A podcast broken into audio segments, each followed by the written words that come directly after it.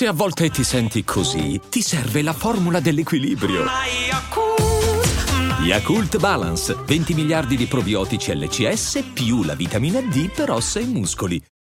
When you need mealtime inspiration, it's worth shopping Kroger, where you'll find over 30,000 mouthwatering choices that excite your inner foodie. And no matter what tasty choice you make, you'll enjoy our everyday low prices, plus extra ways to save, like digital coupons worth over $600 each week. You can also save up to $1 off per gallon at the pump with fuel points. More savings and more inspiring flavors make shopping Kroger worth it every time. Kroger, fresh for everyone. Fuel restrictions apply. Ho fatto davvero fatica a trovare una canzone del disco di Fedez di cui parlare, ma veramente ragazzi una fatica immane. Ho già parlato di morire morire facendo tutto un discorso sul, su, sulla politica e le ideologie, sul modo in cui si affrontano queste nuove rivoluzioni, tra virgolette, nel mondo di oggi e di come Fedez eh, provi a fare un qualcosa che però mi risulta finto. Sì, perché Fedez adesso come artista non è più credibile. Mm, questo non vuol dire che dice cose che non, non può dire, assolutamente no, anzi, eh, semplicemente che una volta che viene visto in tutte queste versioni eh, in cui si mostra scardinato, eh, così anche eh, um, fuori, cioè, cioè una verità che non è realtà, una verità che è montata da, da una finzione, da un personaggio, da una costruzione. E, invece la musica deve essere autentica e quello che ho avuto, la, la, la, percezione che ho avuto nell'ascoltare le tracce di questo disco è che fosse tutto costruito inconsciamente ormai, cioè che il seme del male è dentro, perché Fedez inizialmente magari costruiva i suoi successi, però il modo in cui lo faceva era diverso e adesso non ha più il controllo, adesso è completamente plagiato da quello che vive e lo riporta nei suoi testi eh, anche sforzandosi di uscire da questa gabbia, diciamo, tranne che in un brano. L'ultimo, mi sto sul cazzo. Lì io rivedo eh, non Fedez che si forza eh, per provare a tornare anche a livello di flow e a livello di attitudine a un Fedez eh, dei primi tempi perché veramente non ha più un'identità artistica, veramente non sa più eh, come, che, che, cosa fare, cosa creare, questo è chiaro, è palese, cioè, se, cioè, chiaro ce l'ha il fatto che scrive canzoni, in due anni ne ha scritta qualcuna, in ciò che sentiva e l'ha messa in rima, questo è un processo in cui sono buoni tutti, eh, di conseguenza però quando sei Fedez magari è, è, è differente, però un conto è l'artista eh, che si esprime per esigenza, un altro è eh, l'esigenza che deriva, diciamo, dalla vita di un uomo che ha fatti concreti e adesso è tutto tranne che l'artista. E, e non è un problema, non, non è che dici questa è una cosa così brutta. Cioè, uno fa tante cose. Io anche per una vita ho fatto musica. Oggi mi fa strano quando scrivo delle barre. Lo faccio perché adesso non lo faccio più da tempo, ma perché adesso sto scrivendo altra roba. Lavoro in, in altre cose. Quindi di conseguenza poi ci sono delle cose. E magari eh, bisogna distinguere un po' il mettersi a, a tavolino e scrivere perché in quel momento hai bisogno di farlo e invece scrivere perché devi fare il disco. Ecco, in molte tracce ho avuto l'impressione che lui eh, si fosse seduto a tavolino del tipo devo fare il disco. Ma in questa traccia io ho sentito un, tanta autenticità.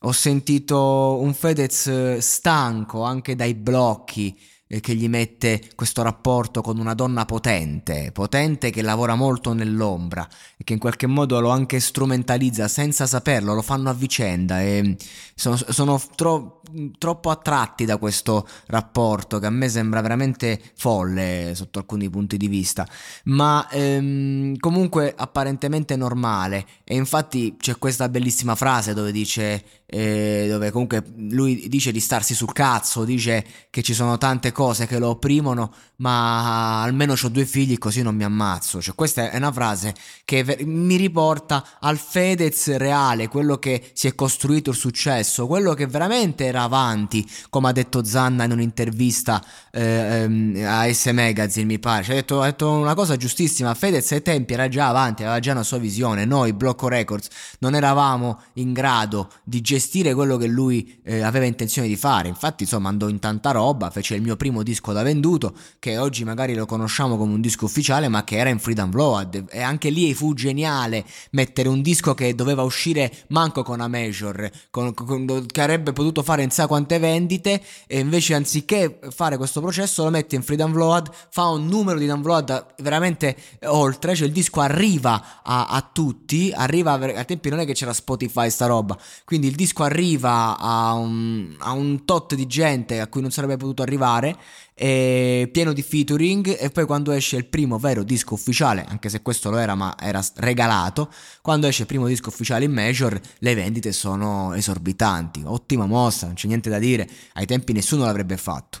Quindi Fedez io non è che non lo rispetto, non lo stimo, perché sembra che ne parlo male, dice ma che no, no, io non, non è quello il discorso, io cerco di capire, cerco di vedere la realtà. Io vorrei un disco di Fedez, dopo che la Ferragni lo lascia, lo sbatte fuori casa e gli chiede pure la separazione dei beni. Non perché gli auguro questo, ma perché lì sono curioso di vedere che cazzo esce fuori, perché lì veramente devi tornare alla musica, l'orgoglio di un uomo che ha perso la dignità davanti ai social media, che ha perso perso un, un, suo ideale perché comunque deve stare dietro tutte queste bandiere. La faida con Marrakesh è stata eloquente eloquente. Marrakesh ha detto delle cose mirate. Fedez se l'è presa sul personale, ehm, mettendola su un piano del tipo il pallone è mio, gioco io. Cioè, no, no, è chiaro ciò che ha detto Marrakesh e, ed è chiaro che Fedez ha una prospettiva talmente sbalzata dal populismo che non si può avere una conversazione senza finire nel, nel nulla. E anche questo fatto qui, lui l'accusa il fatto che comunque ogni cosa che dice viene presa dai giornali e questo ti cambia il pensiero perché se io devo essere libero, se io fossi, se la, il mio podcast avesse una rilevanza mediatica come ce l'ha Fedez e ogni frase che dico potrebbe essere usata contro di me, io inizierei a ragionare in un'altra prospettiva. Questo discorso qui che sto facendo non potrei farlo, perché io lo faccio, lo ascolta qualcuno, qualcuno ci riflette e a posto. Ma se io ogni frase che ho detto venisse travisata da un giornale, diventasse virale, eh, arrivasse direttamente a Fedez, ehm, le cose non adesso, ma col tempo mi potrebbero cambiare, plagiare, perché a un certo punto poi ti stanchi. Ecco, questo intendo. E lui in questo brano parla di questo, anche quando si perde nei ricordi e dice i pompini in corso Buenos Aires. Non è una frase da Fedez di oggi, non è una frase che può dire un uomo sposato. Non credo che Chiara Ferragni sia contenta di quella rima. Non credo proprio.